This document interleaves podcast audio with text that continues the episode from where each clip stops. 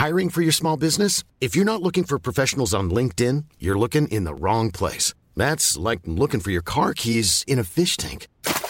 LinkedIn helps you hire professionals you can't find anywhere else, even those who aren't actively searching for a new job but might be open to the perfect role. In a given month, over 70% of LinkedIn users don't even visit other leading job sites. So start looking in the right place. With LinkedIn, you can hire professionals like a professional. Post your free job on linkedin.com slash people today.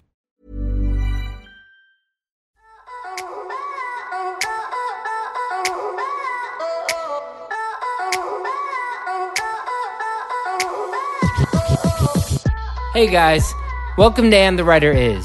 I'm your host, Ross Golan. I've written with hundreds of artists and writers over the years, and my favorite part of each session is the first hour when we catch up about life, the industry, politics, composition, whatever. So, this is a journey of learning why people write songs, how people write songs, and most importantly, who the people are who write the songs. I'm producing this with the great Joe London, Big Deal Music Publishing, and Mega House Music Management. If you want to listen to the songs we discuss in this podcast, follow us on our socials, find out about special live events, or buy that merch, aka that hat I always wear. Go to our website, www.andthewriteris.com. For a little bit of context, we just wanted you to know that a lot of these were recorded before quarantine. And as we know, a lot has changed in 2020. So, again, please stay safe out there and enjoy the new episodes of And the Writer Is.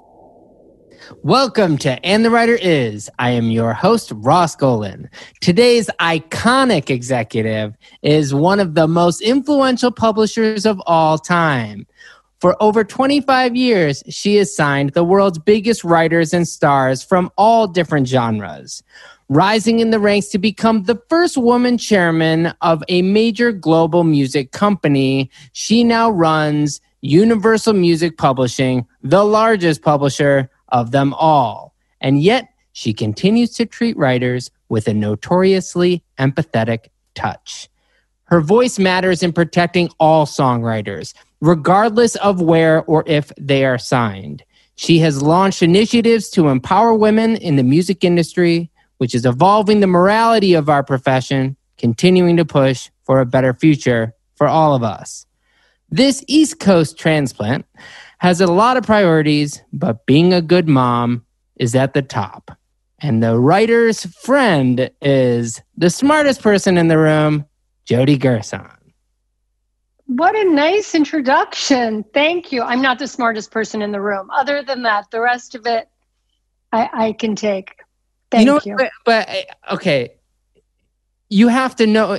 I've been in rooms with you and a lot of very smart people, and it, it uh, intellect seems to be really natural for you. Were you always? And obviously, you've you've you went to a very good school and whatnot. Did you come from a lineage of thinkers? Where do you where do no. you learn to use your brain? No, I I came from a lineage of my father and my grandfather were nightclub owners. My mother uh, left her parents' home at 19 to my father's home, where she married and raised kids. So I had this funny upbringing, which was he, he, here's he, here's my where my smarts come from. The advice my father gave me always was I don't care about legal or illegal. I care about smart or dumb. And if you're dumb enough to get caught, you're an idiot. So I think really my intellect comes from having really good instincts, being empathetic, listening, understanding when I don't know something, and surrounding myself with people. And in business, surrounding myself with people who have skill sets that I do not have. Mm. Well, let's start from the beginning. You're you were born in Philly, but you were raised in New Jersey. Is that what? What's no, no, no, no. I was. I always lived in. I lived in the suburbs of Philadelphia. Um, oh, I lived in a suburb on the main line. My father and my grandfather had a nightclub in Cherry Hill, New Jersey. Which so I spent river, right? Right across the bridge. Yeah, right across the river. So I spent my my life there, going back and forth on the Benjamin Franklin Bridge to Cherry Hill, New Jersey, where I would spend time with my dad and my grandfather at the nightclub. When you say nightclub, that that brings up all kinds of images. But can you just oh, yeah. describe what a, a nightclub at that time in Cherry Hill, New Jersey, looks like? So imagine. Um, have you ever watched the television show Mad Men? Yeah, of course. Okay, imagine that child in instead of her father being an advertising executive, her father running a nightclub. So imagine a Las Vegas kind of nightclub, right? Long tables from, you know, we called them ringside seats, would be the seat at right at the edge of the stage. And imagine from birth going, sitting ringside seats uh, throughout my childhood, seeing talent like Frank Sinatra, Diana Ross and the Supremes, Richard Pryor, Temptations, any of the Motown acts. Um, you know, and in those days, so so I grew up. I, I was born in 1961. So from 1961 until 1978, when they legalized gambling in New Jersey, um, we I lived this crazy life where part of my life was very provincial in the suburbs of Philadelphia, attending an all girls private school. But being in this world of entertainers and the the you know really being surrounded by multi multicultural and tremendous just like I grew up with Philadelphia International Records, Kenny Gamble and Leon Huff and Thom Bell and Linda Creed. And that though it, it was, you know, I had songwriters and artists and Gladys Knight and her husband at our house, you know, like literally like my mom, my dad would call my mom at 10 o'clock at night and say, you know, Sammy Davis wants dinner. Can you make, you know, a traditional, you know, make a, a roast chicken for Sammy Davis Jr.? And my mom would get out of bed and prepare a meal for Sammy Davis Jr. at midnight and there would be a party. I would sleep. I would wake up the next morning, and my mom would still wake up in her nightgown and take me up the street to the bus stop. And that was my life. So, so when so the thing about smarts is like I'm, you know, I didn't know when I was growing up or when I was graduated from college that music publishing was a job. I had no idea. I knew about artists, even though I grew up around great songwriters with Kenny Gamble and Leon Huff. And I didn't know that that was any, I just didn't know what that was. And I fell into a music publishing job at Chappell Music. But Ross, the thing for me was that I grew up backstage at a nightclub.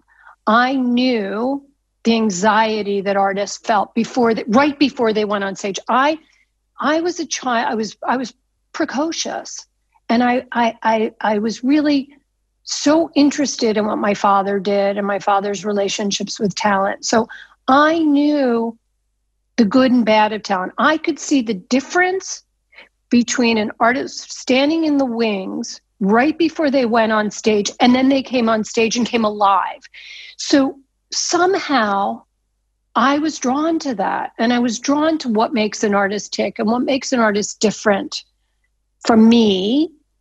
And from a young age, I knew that I wanted to be behind the scenes. I wasn't a performer, but there was something about it that drew that drew me to it. And I think that was my childhood. Yeah, I could see, you know, if it was in your blood to be the performer, that being in a nightclub would make you want to get on stage and be a songwriter, be an artist, and all that. But if your father's the one who's running the nightclub, I could see why you would never want to be an artist, and why you for sure you'd want to. Your job would want to be only to help those people survive.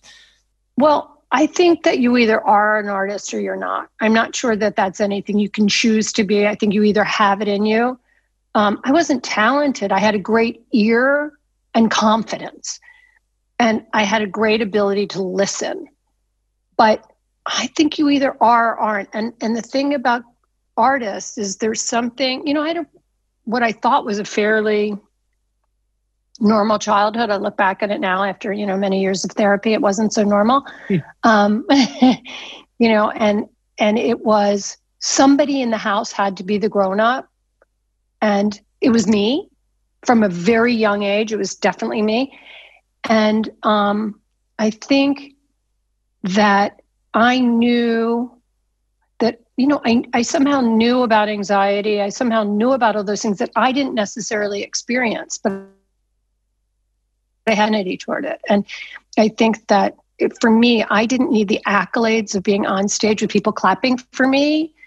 I knew that I needed to be behind the person who was going to do that. Yeah, it you You know what I mean? Yeah, of course. And you left Philly to go to school in Evanston, Illinois. You went Mhm. to Western, which is Mhm. another good music town, and at that time, a really good music town. Yeah. My first question is Did you stay in Allison or Shepard Hall freshman year? Oh, Um, did you didn't go to Northwestern? Did you? Did you go to Northwestern? uh, well, my, my grandmother was All right. was professor there, I, and my mom went there, and I, I went to Cherubs there. I went to like a program there. Oh, right. You told me that. yeah. Um, neither, like an idiot, I was in the apartments because I thought I was too sophisticated to be in a dorm. And it was a very big mistake because friends of mine who were in Allison had tremendous freshman year. I lived in the apartments because I thought that I was so grown up, right across from Orrington Hotel. Is that oh nice? Is that from? That's where it was um, is that because you were the parent in the house that Yes. made you that made you feel like you didn't belong Yes. with? Yes, with children. With in like in I didn't do the sorority fraternity thing. I thought it was beneath me. It was really, you know, it was um yeah, I thought I, you know, one I was ready to be out there living in an apartment. I mean, this is how I kind of saw it in my head. Um, did you study music in school? Did you? I mean, not No. music, but did you? At this point, you know you want to be. Did you? Were you going to school to take over your No. Business or be involved?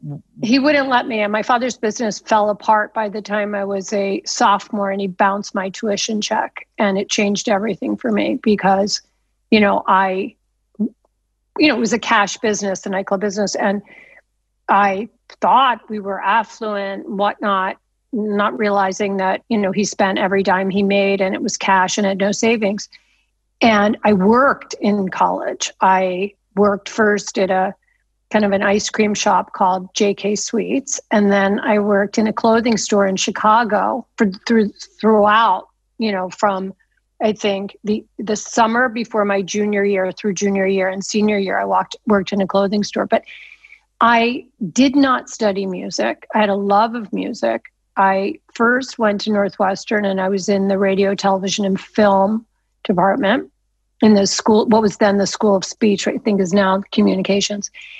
And I transferred out of that because I just didn't. I, I think after my freshman year, I realized I wanted more of a liberal arts education. And so instead of transferring into the liberal arts school, I started, I studied uh, communication studies, which really is rhetoric. And so I had amazing professors who we really studied the speeches through history. It was amazing. It was more about language and speeching, speeches and communication.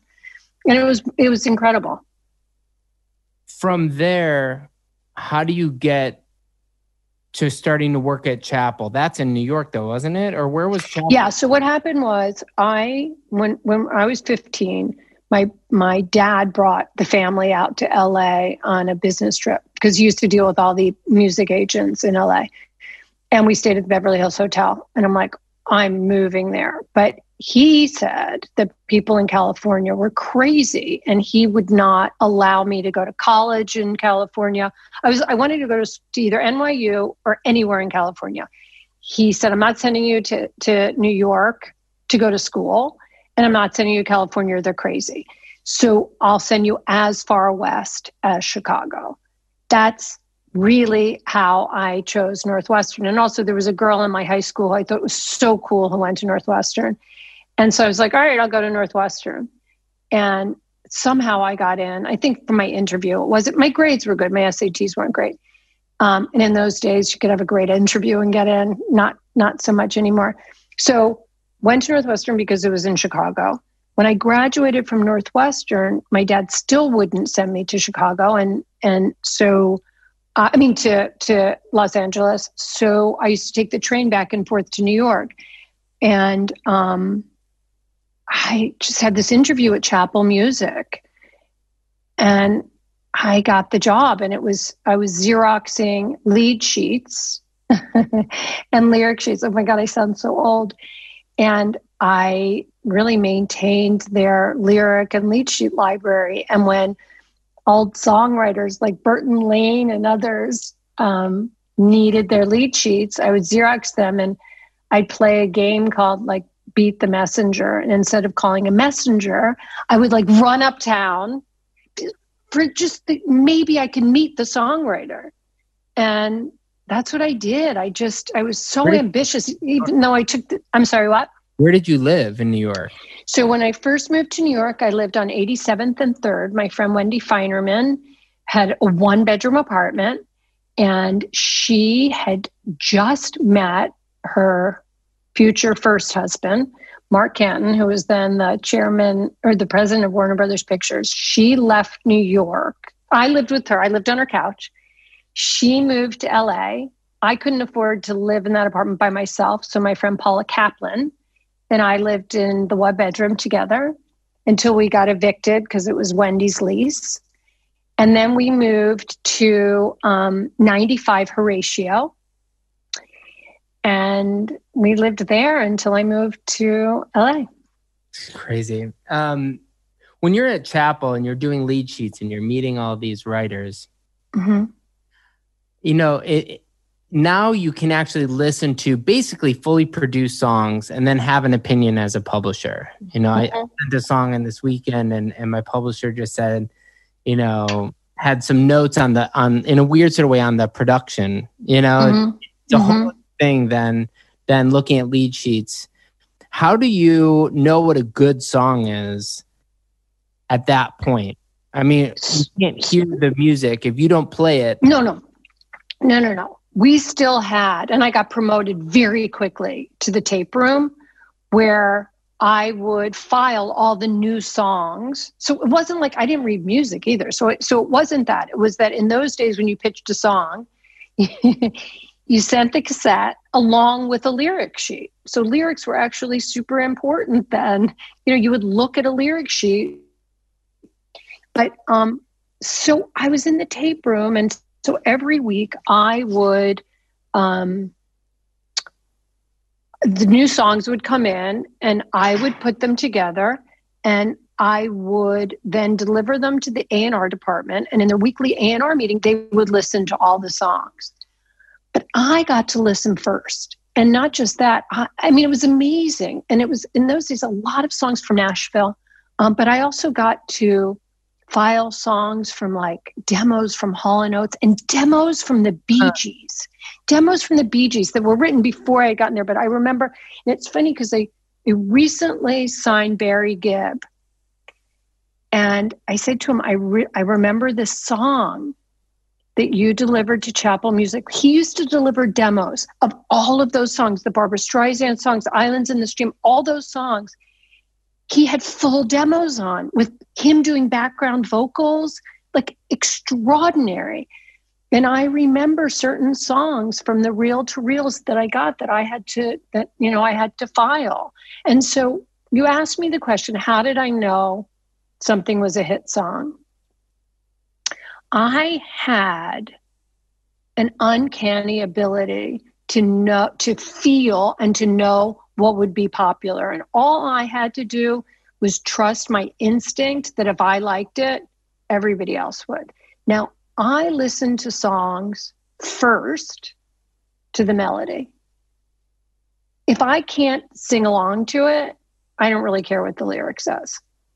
So I listen melody first and then lyric. So I think great songs, the great songs have great melodies, but even better lyrics who was the first writer you signed? You're, I assume it was still at Chappell. You go from Xeroxing and from being in the tape room to then somebody, you have to at some point say, I'm going to bring in this writer, or somebody saying, Will you now just handle this one writer's you know schedule or something what's the what's the step actually becoming a publisher versus somebody who works at a publishing company So, so I was always so I went from Xeroxing lead shoots sheets into the tape room, and in the tape room, I remember saying to Irwin Robinson, who was the chairman of the company at the time, "I want to pitch songs."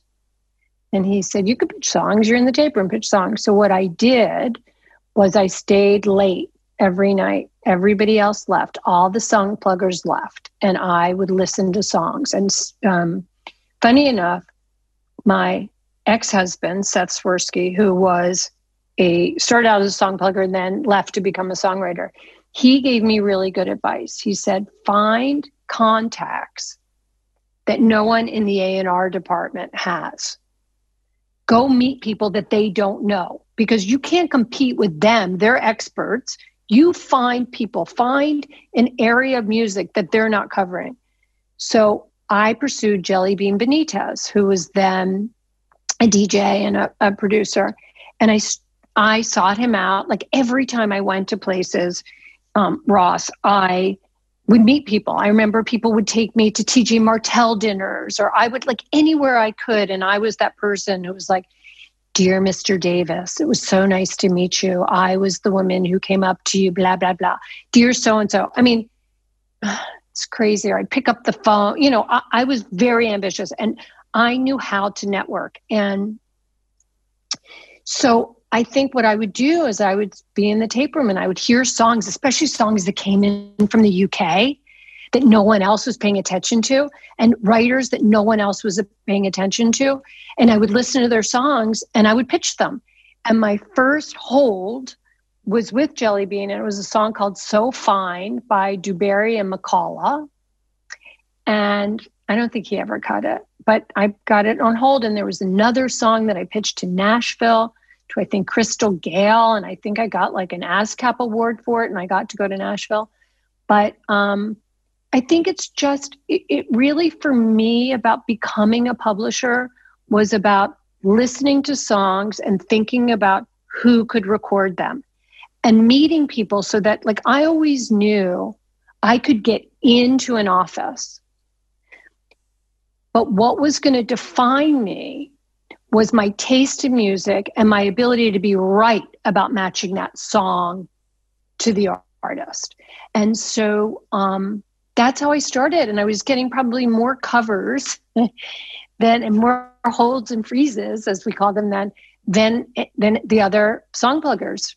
And and it, that's how it happened for me. You know, a lot a lot of people look at this industry and they think about how it used to be easy. And they always say that about whatever happened you know whenever they whenever they're in their prime they're convinced it was easier before. But that sounds incredibly difficult to get someone to cut a song when you have to send an actual tape to somebody for them to hear it. It's not like you can send an mp3 you can't send an email. No. Might even have to fly there to literally play them a tape. You, I didn't live in LA. I didn't live in LA, so the the song pluggers in LA had an advantage because all the producers were in LA.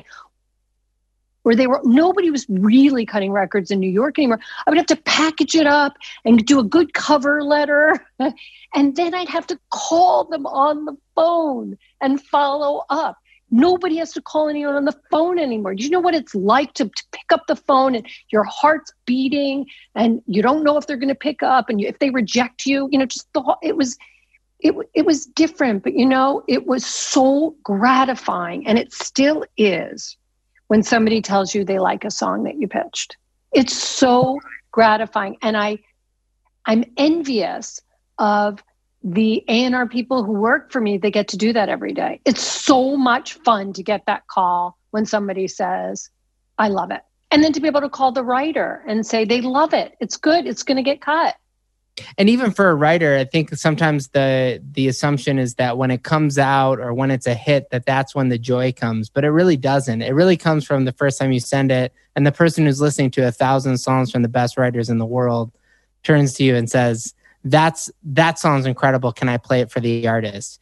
Yeah. In a weird way, that has as much of a endorphin hit as when a song actually is, you know, out. it's well because it's less complicated they just like it so then you're at the point where they cut it and you're like oh my god my demo was so much better why'd they mess that up or why did the writer why did the artist now fighting with me to take 20% of the song i mean it just becomes much more complicated and it, it was it was it, it, look I, I think it's more fun now because there's so much more to do you know, in those days, an A&R person just pitched a, you know, in a song plugger just pitched a song, and then the rest of it was left to the producer, the record company A&R person, the promotion people, the marketing people, um, and we publishers just got to pitch the song and collect the money. It's right. more fun now. We're much more intimately involved in the process now. Explain what it was like to be a a woman in the music business then and how that affects how that affected the way people listened to your pitches because i imagine that there was there was there's a, a huge difference mm-hmm. historically i know some of the answers here but like mm-hmm. I, mm-hmm. i'm not trying to bait you into certain answers but like just explain what that's like to be a, a young woman who wants to work in the music business mm-hmm. you know it's starting then uh, in a way all the way through but I, i'm not afraid of the answer here's what it is for me for me number one i think music publishing is a fabulous job for women fabulous and even though i didn't set out to be a music publisher. I set out to be work at a record company or at MTV and any of those places. It just so happened that I got a job in music publishing. But I knew that I, like I said before, I knew I could get into any door being me. I knew I could. Um, I knew I was attractive enough. Um, I knew I was friendly enough. I, I, I could and I used to think if these guys are dumb enough to let me in their offices with having no, like, as an, as an, you know, it's an, like entry level, entry level, I could get into anyone's office. The question was, what was I going to do once I got in? And I absolute, I, I don't know whether, first of all, I think I, you know, I got married in my 20s. I think partly it was to be safe of those kind of situations. Remember, I grew up in the nightclub business backstage. I knew there was a danger lurking. I don't know that I could articulate it as a child what it was, but I knew I knew that men could be scary. Um, and I don't know that I got any clear messages other than I wasn't to walk around by myself. I, you know, and there were some situations in my childhood that were funky. Nothing bad ever happened. But I definitely, Ross, had my guard up. So I wasn't going to allow myself to be in those situations. And when I think about it, there probably were situations that were weird.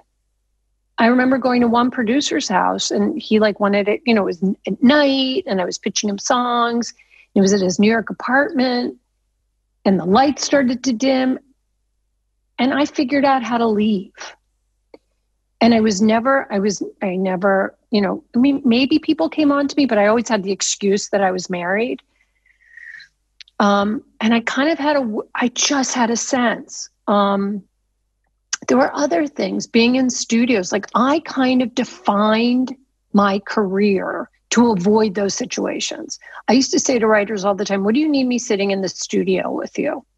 Wouldn't you rather me pitching your songs? You write the songs, give them to me in the morning, I'll go pitch them. So I was always making excuses. I remember the years that I spent in Atlanta. You know, my first big, you asked me before, what, who were the first writers I sent? I don't know that when I was at Warner Chappell, my the first writers I signed did anything. It was when I came to EMI and I discovered Atlanta. And first I signed Arrested Development and then Jermaine Dupri and Dallas Austin. And it was then that I started hanging around in studios and I knew it wasn't my place because it was like, all right, they were going to a strip club. I wasn't going to do mm-hmm. that. and so I always knew when it was time to leave. I always knew somebody else should be doing the hanging and it should be a guy and not me. And that's not to say, you know, and I don't know if my career, you know, I didn't have a hugely big job until I was 50. You know, I didn't run a company until, you know, I didn't and I, and I wonder if it's because I wasn't hanging out with the guys. I didn't want to be one of the guys. I wanted to be I wanted kids. I wanted a marriage. And so I think I didn't, I knew that the, it's long winded answer, but the generation of women before me, Ross, were single and hung out with the guys. And somehow I knew that at a certain point, those guys didn't want to be hanging out with you. And I knew my place. I don't know if that's right or wrong. It just was my experience. I also know that there were no women who helped me, men helped me. Why is that? I think in those days, women protected their turf. If you, there was a woman at Chappell, and I remember thinking, here, I went to Northwestern, you know, I'm, I'm going to make it. I'm so ambitious. And there was a woman who worked at Chappell, and I remember just, she had a, she was like the head of sync. And she lived in Great Neck and she had two kids and, and, I, and she was this very successful as I saw a career woman. And so I marched myself into her office one day and I was like, Can I, can you be my mentor? And she said, No. She said, I forged my way, you forge yours. And I think it was just the time. And I vowed if I was ever going to be successful, which I knew I would be, that I would do it differently and that I would help people. Yeah, I'm excited when we get to she's the music and whatnot mm-hmm. because that's you're definitely putting your uh, money where your mouth is, so to speak. Mm-hmm. Mm-hmm. But before we get to that, you know, once you start signing, you know, I want to go to that place where you're in Atlanta and you you end up mm-hmm. being the one who signs all of the all the guys. Mm-hmm. Everybody but LaFace Records. There was me and then, you know, what LaFace was signing. But yeah. But mm-hmm. that's the game changer. At that game point, changer. you get those. You get you you start owning a scene. I, I remember talking to you know Justin Kalifowitz at Downtown, and like that's mm-hmm. really what broke him. And you know like mm-hmm. all these people who end up finding a scene somewhere, and they mm-hmm. they end up owning that scene in a, in a mm-hmm. publishing way. Um, it's so foreign to be in Atlanta when you're talking about New York, Nashville, and LA. Mm-hmm. How did is that part of what you were saying, where you took the advice of find the people that that other Maybe. people don't know? I mean, how do you get to be the one that that gets involved?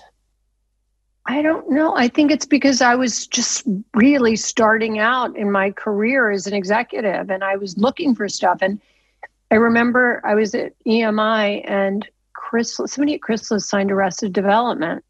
And I'm like, oh, that music speaks to me. Oh, okay. Like, and it was about always for me about finding music that spoke to me.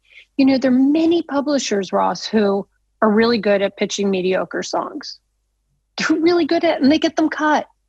I was never that. I was always more confident if I was working with a brilliant songwriter there are plenty of people who are good at those okay songs. It's not my thing. I'm really good with artists that have a great sense of themselves, that know where they're going, and songwriters who who are great. And What's the difference between a great writer and a good writer? Um, I think great. I think you just know it in the songs. And I think it's bodies of work versus one offs. You know, there are a lot of people who have one. And and I'm very sensitive when I talk about songwriters because I'm not a songwriter. And I think it's really hard. It's a hard job. It's a hard job to wake up every morning and go, where does this melody come from? Where am I going to have it today? Am I going to go? Remember, songwriting is really the only art that's collaborative. I can't imagine a painter sitting down, you know, with the with the blank canvas and going, "Okay, I'm going to put I'm going to draw a circle here. What are you going to do?" That's not how it's done. With songwriting, it's not even like it's not pen to paper. It's not copying a beautiful um, landscape. It's not taking a photograph of something you already see. You're creating something from nothing. Where does that come from? And I think great songwriters can do it again and again and again.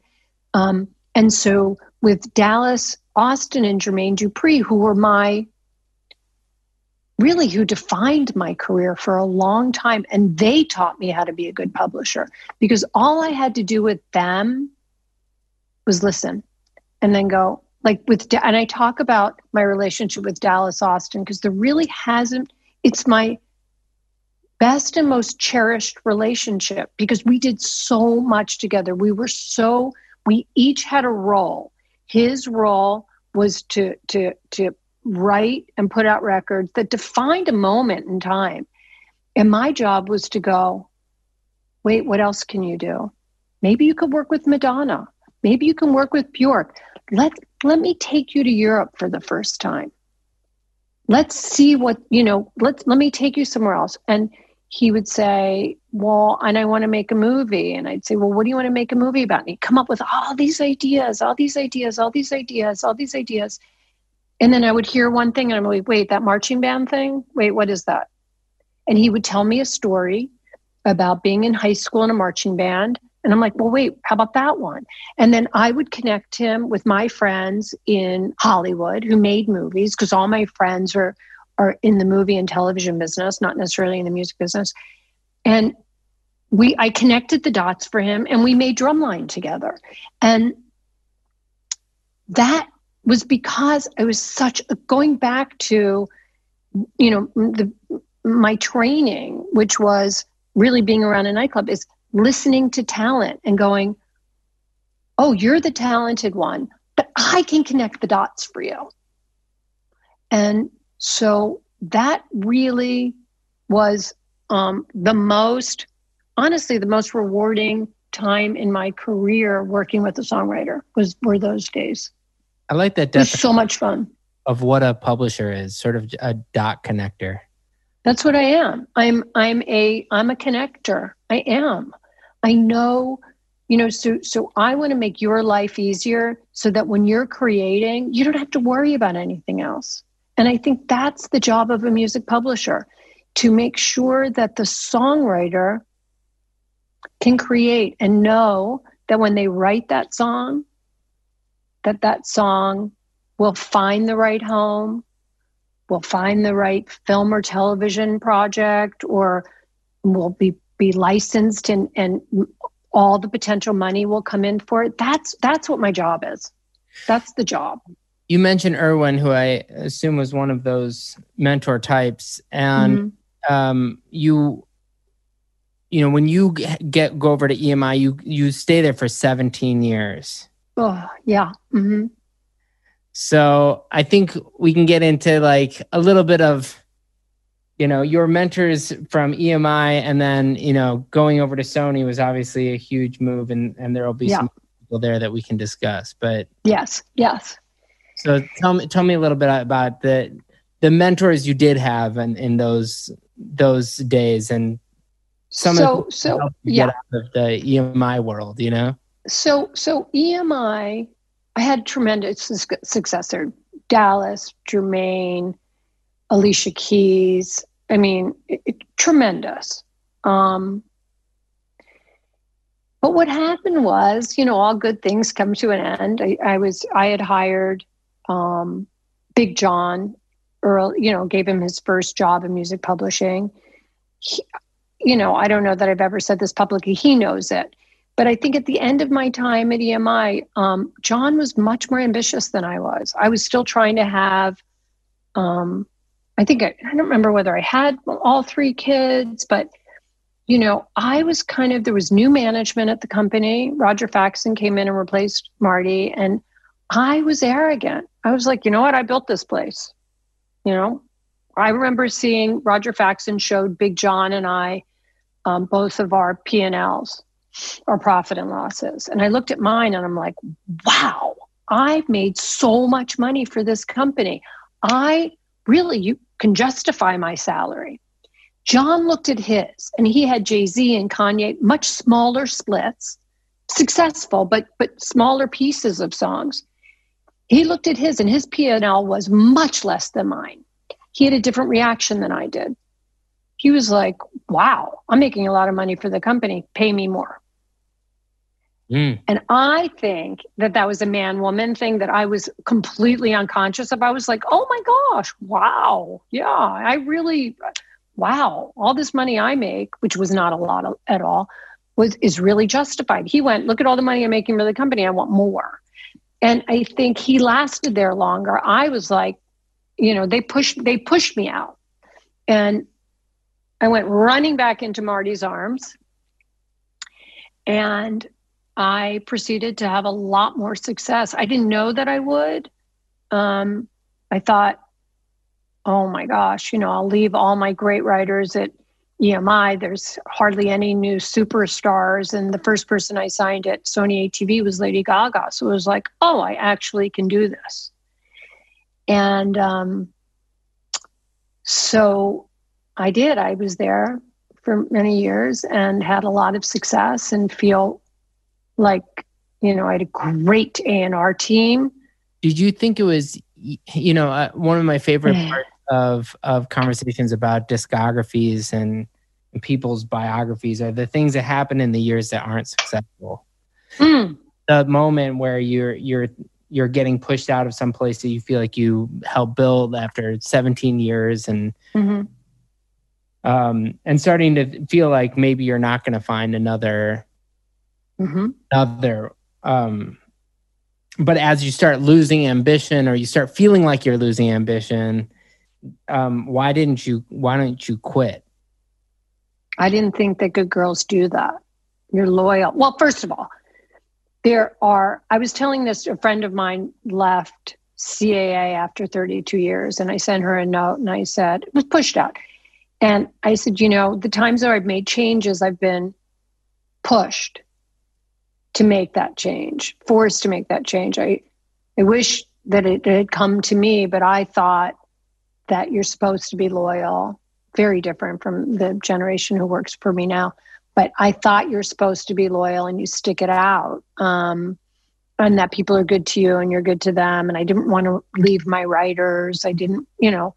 Um, but, you know, I also you know, at EMI, the reason I made the movie Drumline with Dallas was because I remember Marty Bandier and Bob Flax, who was uh, the head of business affairs, called me into a meeting at um, the Peninsula Hotel.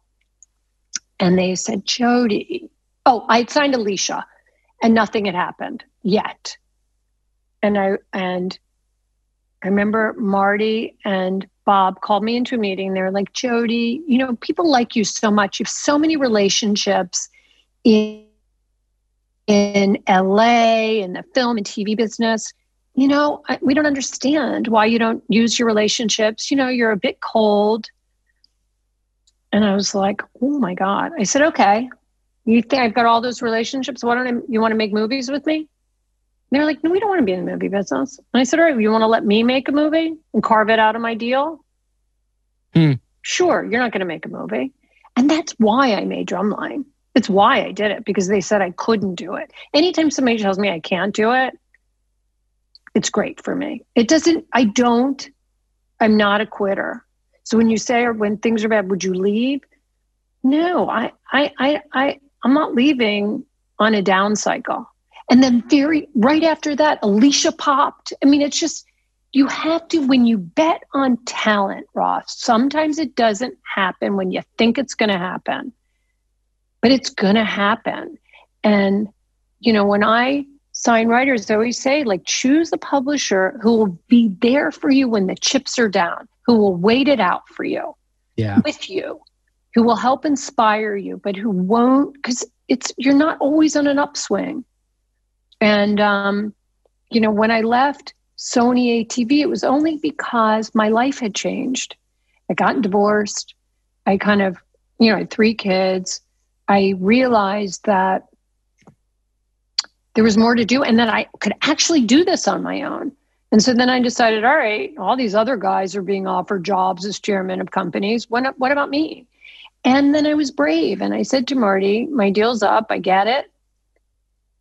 But am I your successor? And he said, no. And so then I had to go. I was forced to go. Um, I could have stayed there, but I had to be brave.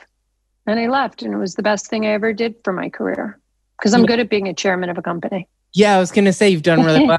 Um, you know, I mean, some of the people that you've signed, you know, or that since you've been there, mm-hmm. obviously Billie Eilish and Harry Styles, mm-hmm. Post Malone and Halsey. Mm-hmm. I feel like I'm to miss bunches. You know, that's okay. Rosalia. I'm running yeah. out. Shawn Mendes. I know. It's good. It's good. Because I work with great people. people, Ross. It's not just me. Here's the thing I've created a culture. Number one, I'm not threatened to, I, I surround myself with really good people.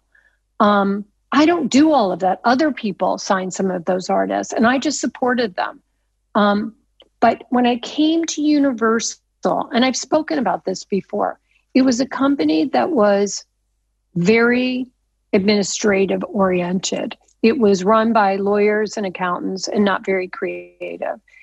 And the weakness was in A&R because it wasn't valued by the top of the company.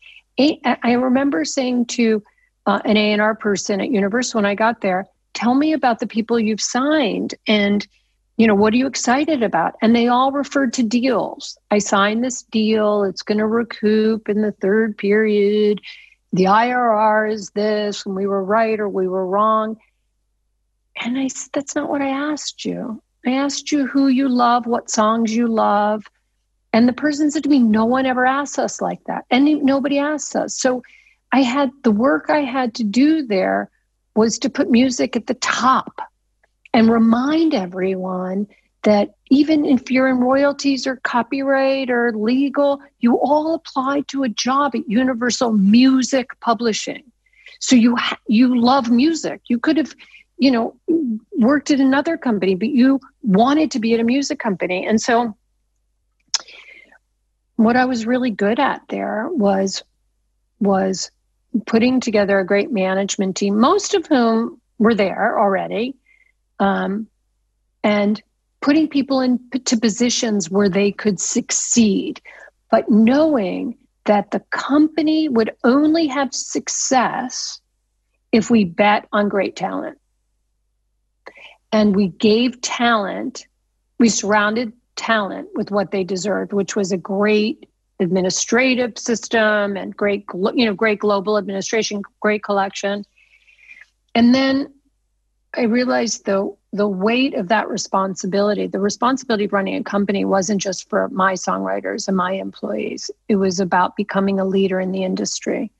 And um, whether that was supporting women putting more women into position or whether it was fighting for fair pay for songwriters all of that comes with that job well, you know, that's one of the things I want to make sure people understood is that people in your position really don't just represent the writers in their company anymore. You you now end up because of things like market share and you you, mm-hmm. you starting to make decisions on behalf of all songwriters.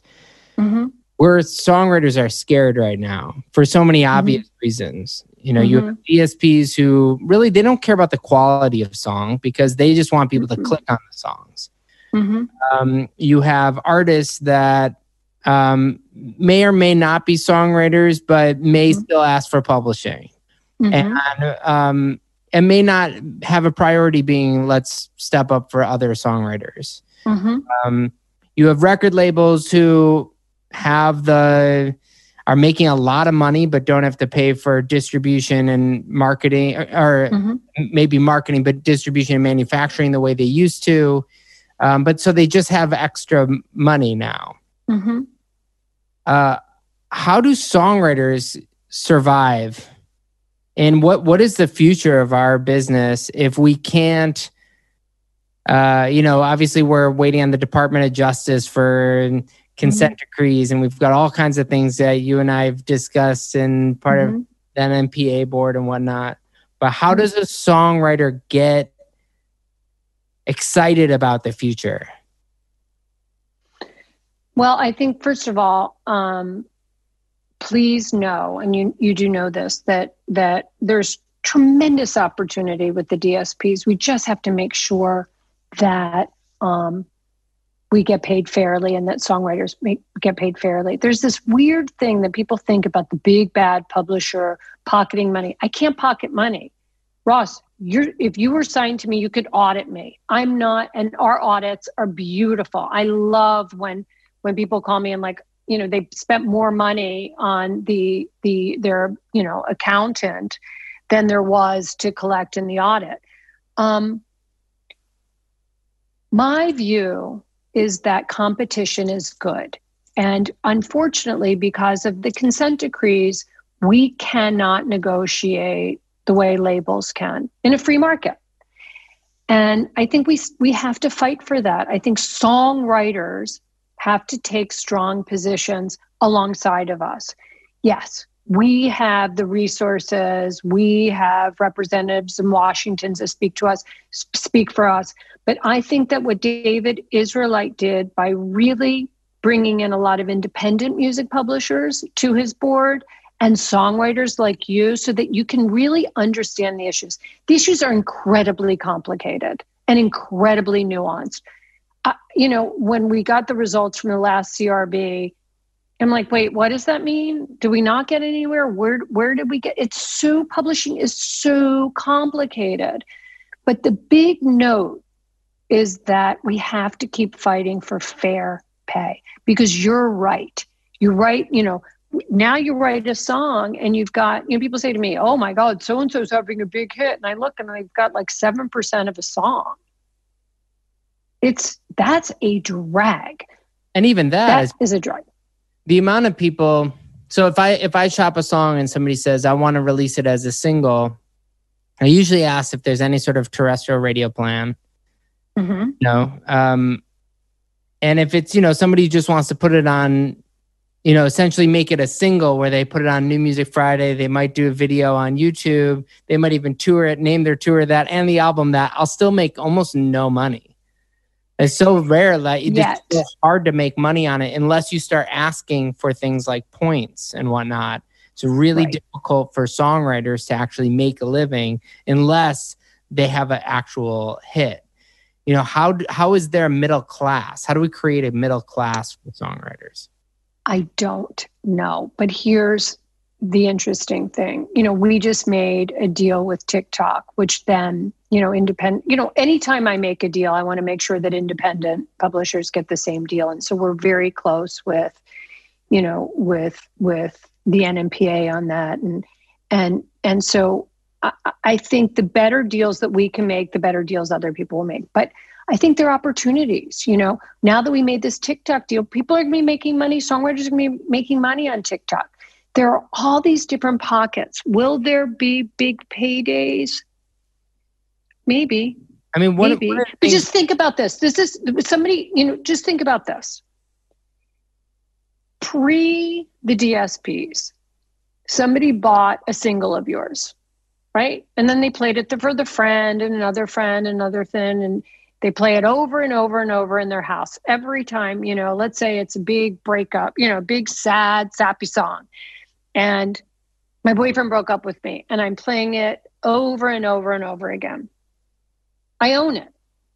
Every time I play it, that song only got 99 cents or whatever it is. But with the DSPs, every time that song is played, that song gets paid for. So I think there is opportunity. I, I worry about the teeny pieces of, of, of, of writing credit that songwriters are getting. I worry that for the next two years, without touring, artists We'll be taking bigger pieces of music publishing. And I think that together we need to educate people. I don't know that artists realize when their manager's fighting for them to have a big piece of the song. That's the only way songwriters make money. They're not touring. They don't have merch. You don't have merch. You don't have branding deals. You don't have any of that. So I think some of it is education. But I do think there's I do think we're going to be okay. I think there's opportunity. there's um my dog's gonna start scratching at the door, so I'm gonna open the door. no, quick. go ahead. Go ahead. We'll keep all this so that way people are really entertained and on the edge of their seat. But if your dog barks, but if your dog barks, mine who are sitting quietly on my bed will start barking too. So just Perfect. heads up. Um, he's been sleeping the whole time. Um, okay, so you know, I posted something yesterday that was maybe one of the most shared things I've ever posted. Mm-hmm. I, I mm-hmm. said, why is it, you know, why don't labels start advancing mechanical royalties like they do publishing or like they do producer royalties? You know, you give a producer mm-hmm. advance and you collect on their points. That's sort of how that works, assuming some, not not including the producers who get, uh, you know, royal where it's a fee and they get mm-hmm. um, royalties from record one. Why isn't it that that record labels could advance a certain amount of their mechanicals? My my point being that then you would have where at least album tracks would create a certain amount of revenue that could either help recoup a writer's deal or it could go into the pocket of a writer who's self-published. Why can't well, we why can't uh, why can't labels somehow open up their money quicker? It's a good question. What what kind of answers have you gotten? Um, I've talked to, let's go with record label one said we would be more interested in giving song deals to, let's say, 20 up and coming writers because we think that's more advantageous. And, and actually, they, that's, that was um, record exec number one. They already do that. So, okay. Mm-hmm. Go ahead. Record exec mm-hmm. number two said, no, that would cost too much because we release too much music. Um, and my argument was, well, either release less music because that's still not fair to the songwriter. Mm-hmm. That's the point of view. Mm-hmm. Um, the next exec actually said something really interesting to me because I called him initially because I said this was about um, how I think that my my sm- much smaller publishing company than uh, Universal is fifty percent women by mm-hmm. design. I think it's important that we have a company that reflects uh, humanity as much. As Oh my god, I love you so much. You're you're you're you're I, on the right side. I, okay, go ahead. I asked. I said, you know, for if right now I believe 19% of um, of songwriters on the charts at, or 20% of the songwriters on the charts in 2019 were mm-hmm. were women even though 50% mm-hmm. of writers are women it's that hard to, for women to succeed as songwriters mm-hmm. so there should be no fewer than 20% of albums that are executive that have executive producers that should be executive produced by women like right there should be because a, a woman will bring in a guy writer, but I don't trust that a guy executive producer will bring in a girl, a, a female writer. So mm-hmm. I think mm-hmm. it's really important to open up those doors. So that was my initial call, which he was very excited about. And um, I've been having conversations uh, with our friend Amanda Berman, who lives down the street. So literally, mm-hmm. with our dogs, we we have these conversations and try to. Amanda's a great publisher. She is really good. Um, yeah but the idea of it being um, just trying to find ways for our in, our industry to do things. And he was the one that seemed most excited about a potential a few initiatives that might you know why not have a label come out and say this is the kind of label we're going to be.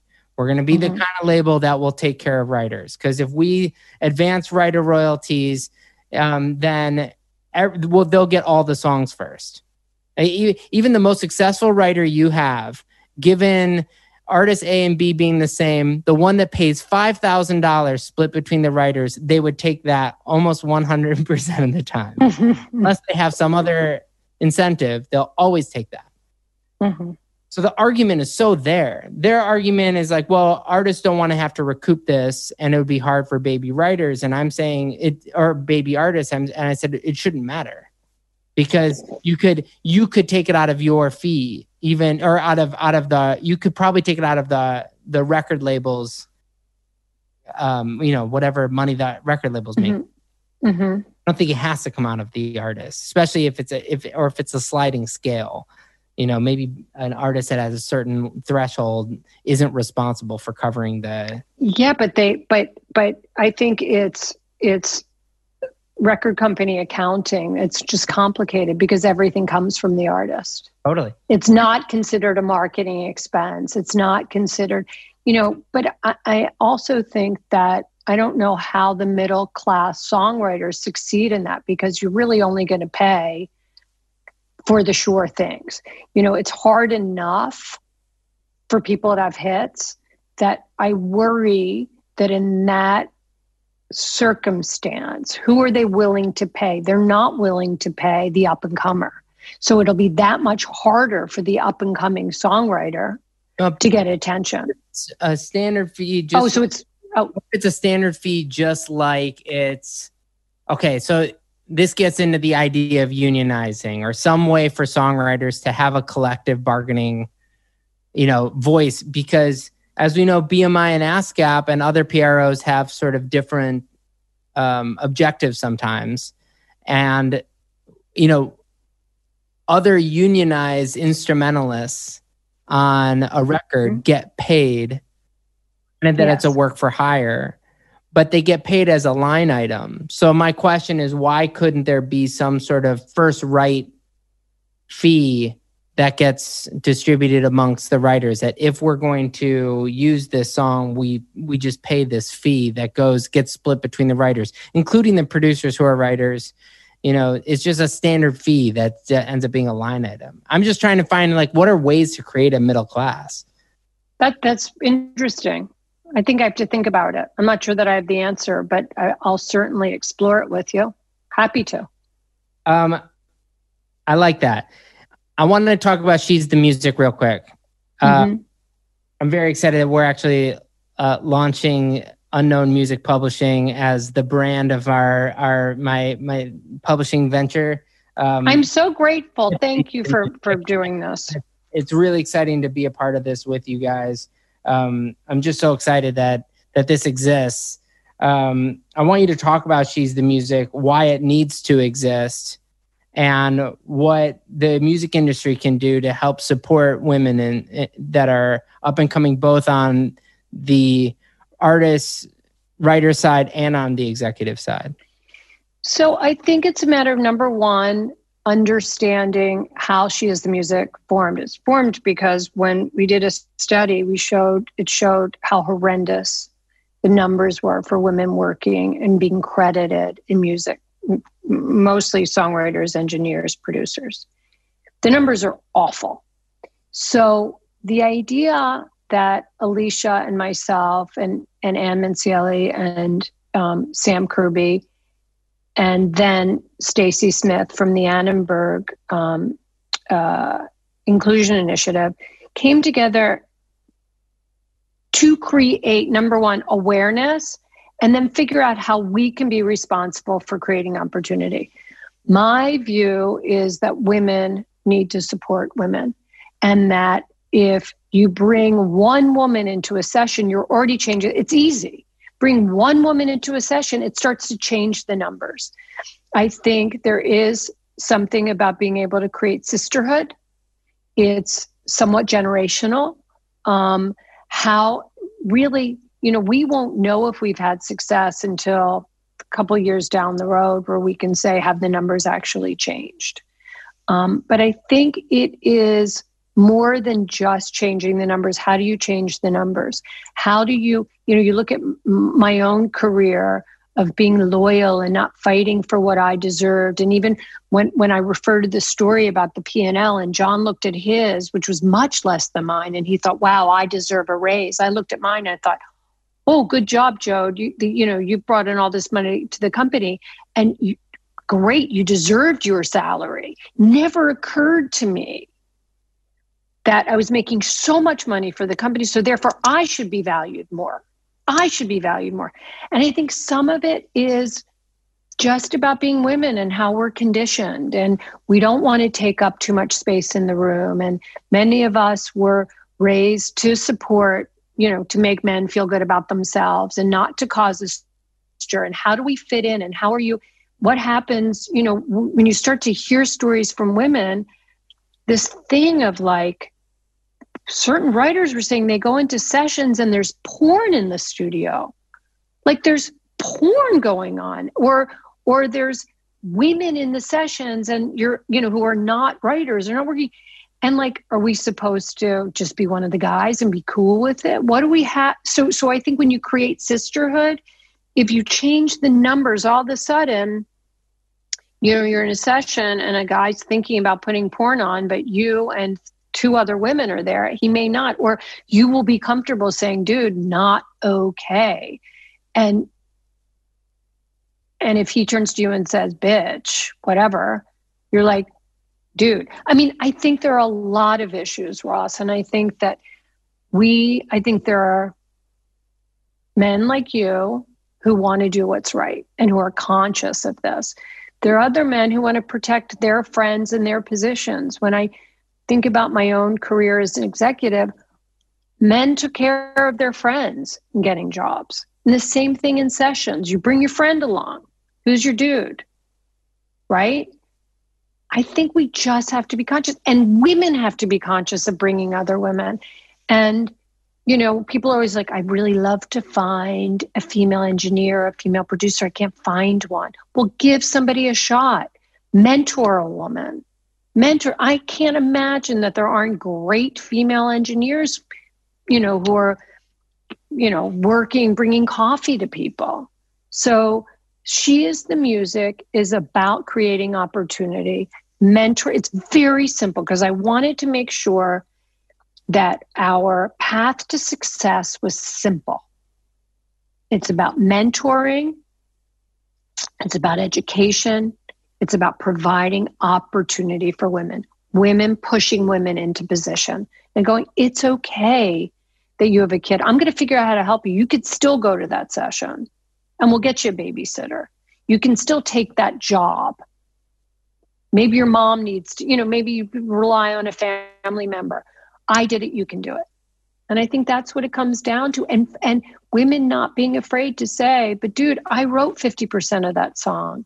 Why am I stuck with 10%? And why, you, you know, know? Uh, I was talking to Starrah's manager uh, mm-hmm. this morning who mentioned that she's going to executive produce a particular pop artist and and I was I was really excited by a woman of color being an executive producer, and I started thinking, I don't know if I've really met. I don't know if there are two of of those that exist in our business right now. I don't even know why we can go down a list of really accomplished women songwriters right now who don't get the same opportunity, um, and always trying to figure out what is what is a way to open up doors um, for people. And I, I know that there are some A&R people who listen to this, and I, I just would encourage them to think about putting a woman as their executive producer of not just a woman artist either. You know, it's like this. There's no reason why, uh, you know, if a if a guy can be an executive producer for a female artist, a female writer can be an executive producer for a male artist, and it shouldn't be that crazy of a concept. They no, but it also has to be Ross that women want other women to have success, and I think that um, we have to change that notion. Like when people talk about me being the only female chairman, it's okay for me to be the first, but it's not okay for me to be the only. Just not okay. I won't have done my job if I'm the only one. And I think it's the same thing in terms of songwriters and artists. Women have to want other women to share success. Yeah, absolutely. That's really what it comes down to. And and men have to be open to it because I think you know, it's traditionally you know, the music business, funny enough, with all these incredible female artists, it's still like a male dominated business. Yeah. And we just have to make room. Just open it up and not think about what you're taking away from one man one job less for a man and just think about you know collectively making the world i think if there were more women making music music would sound different if there were more women running companies, more companies would be run with integrity like mine is and with heart. Oh yeah, I mean we have be different. All all of my publishing collaborators, like so many of them are women because they just run a, a better company. They're better. Yeah. like, yeah. Ways, it's so it's not even a like it, all things being equal, it's not. They're no, just no. And you know what? I really pride myself on doing the right thing so that when I go to sleep at night, nothing keeps me up. Totally. Um, I love that. So wait, two more questions for you. One yes. is going yes. to be, what's advice you'd give a new songwriter who wants a publishing deal? Um, it depends. I mean, I think the publishers are great. I think choose choose a company that you trust and choose a person and people. It's not about one person at a company. Meet lots of people at the company, interview people at the company, surround yourself with a team. Don't jump, meet everybody and see what works for you, but really for me, I always tell people number one, educate yourself, understand what music publishing is, understand how to have success in music publishing, and choose relationships. It's the one of the thing that's troubling to me, especially being at home during a pandemic, that so many of these relationships have become deal oriented. What is the deal? What is the deal you are offering me? My lawyer says somebody else is offering me a better split. To me, those are short term. It's about long term relationships. Who is going to be there for you when the chips are down? Who's going to bring opportunities to you? Who's going to push you and inspire you to be better? Um, that to me is the advice I give people, and not to make it just about a deal. Yes, it should be about a deal. But most people get their songs back at a certain point. You know, everybody's like, should it be 80 20 or 75 25? Look at what the pennies mean. Does it mean that much of a difference to you? Um, lawyers, I think, negotiate today without understanding the art of a negotiation. Both sides should be happy. Right. So I know that it's your I should business. be unhappy, but either way, not no. you couldn't get everything either side. Uh, you can get everything, but it's more than just the deal. And know that with success, you're with a person. I have I have said many times in a negotiation to a manager, I know you want this, but you know what? With success, I give you my word. I'll go back. Yeah. And be with somebody who has integrity, and who will always do the right thing by you. Okay, this last segment, and then I'll let you go. Okay. I'm going to just list five people and just tell me the first thing that comes off the top of your head. Ready? Okay. Mm-hmm. Uh, Marty Bandier. I love him. Jon Platt. I'm so proud of his success and glad that I knew him from the beginning. Universal Music Publishing. Integrity, greatness, pride. Your kids. Oh, beyond. I love them so much. The best thing I ever did in my life. Your parents made me who I am, good and bad. Well, thank you for doing this. I appreciate it. You know, I I said in the beginning, and I, I get so excited when we're in an NMPA meeting and you speak because you speak with clarity and patience, and you're so knowledgeable about the subject of publishing because of having worked starting from Xeroxing lead sheets. And when you work in so many facets of the business, including putting out movies, you know, in, musicals, uh, whatever it is. All those things create a certain amount of range that allows you to have an expertise overall. And that's why you're really good at running a company.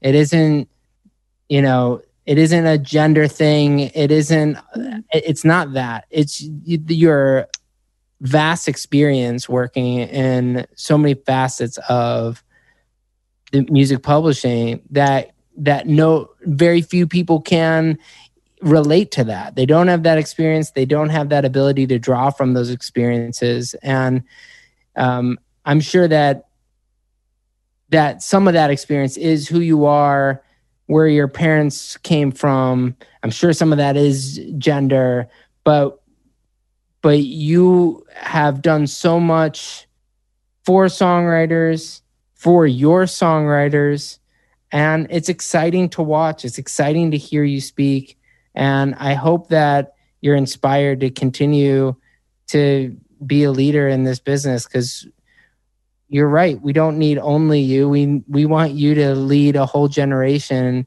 of of leaders that think like you do because I think we're a better industry with you in it. Thank you. Thank you so much. Um, I love what I do. And the thing that is so true, and it's much more simple than anything that you just said, it starts with a song.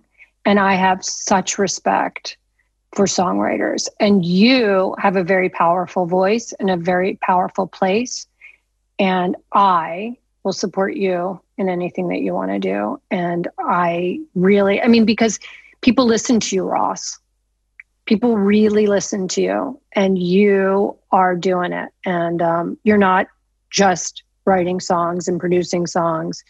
You're speaking on behalf of songwriters. And in many ways, the things that I do on behalf of publishers and songwriters you're doing and you're very powerful and i am grateful that you gave me this time um, and that you've said such nice things about me and i thank you yeah you're welcome let's get some health care and some money for songwriters and i uh, hear you let's talk about how to do that i think you're right about that you're right it. about that Love it. thank you so much and okay. uh, here you go thank you thank you ross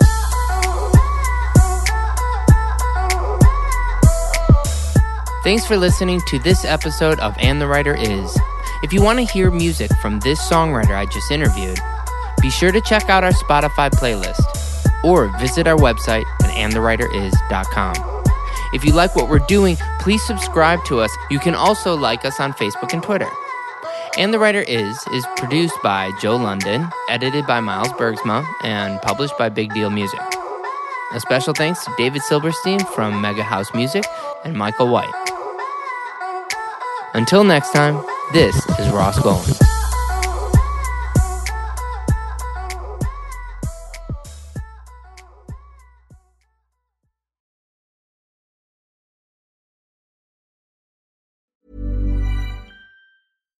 Hi, I'm Daniel, founder of Pretty Litter. Cats and cat owners deserve better than any old fashioned litter. That's why I teamed up with scientists and veterinarians to create Pretty Litter. Its innovative crystal formula has superior odor control and weighs up to 80% less than clay litter. Pretty Litter even monitors health by changing colors to help detect early signs of potential illness. It's the world's smartest kitty litter. Go to prettylitter.com and use code ACAST for 20% off your first order and a free cat toy. Terms and conditions apply. See site for details.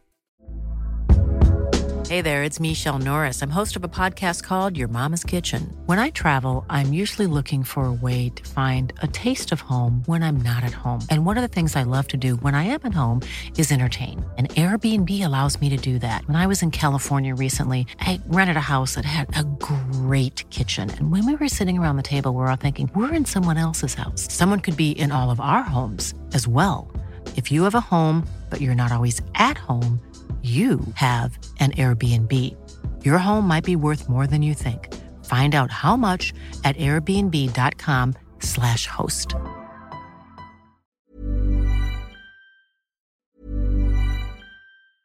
Even when we're on a budget, we still deserve nice things. Quince is a place to scoop up stunning high-end goods for 50 to 80% less than similar brands. They have buttery soft cashmere sweaters starting at $50 luxurious Italian leather bags, and so much more. Plus, Quince only works with factories that use safe, ethical, and responsible manufacturing. Get the high-end goods you'll love without the high price tag with Quince. Go to quince.com/style for free shipping and 365-day returns.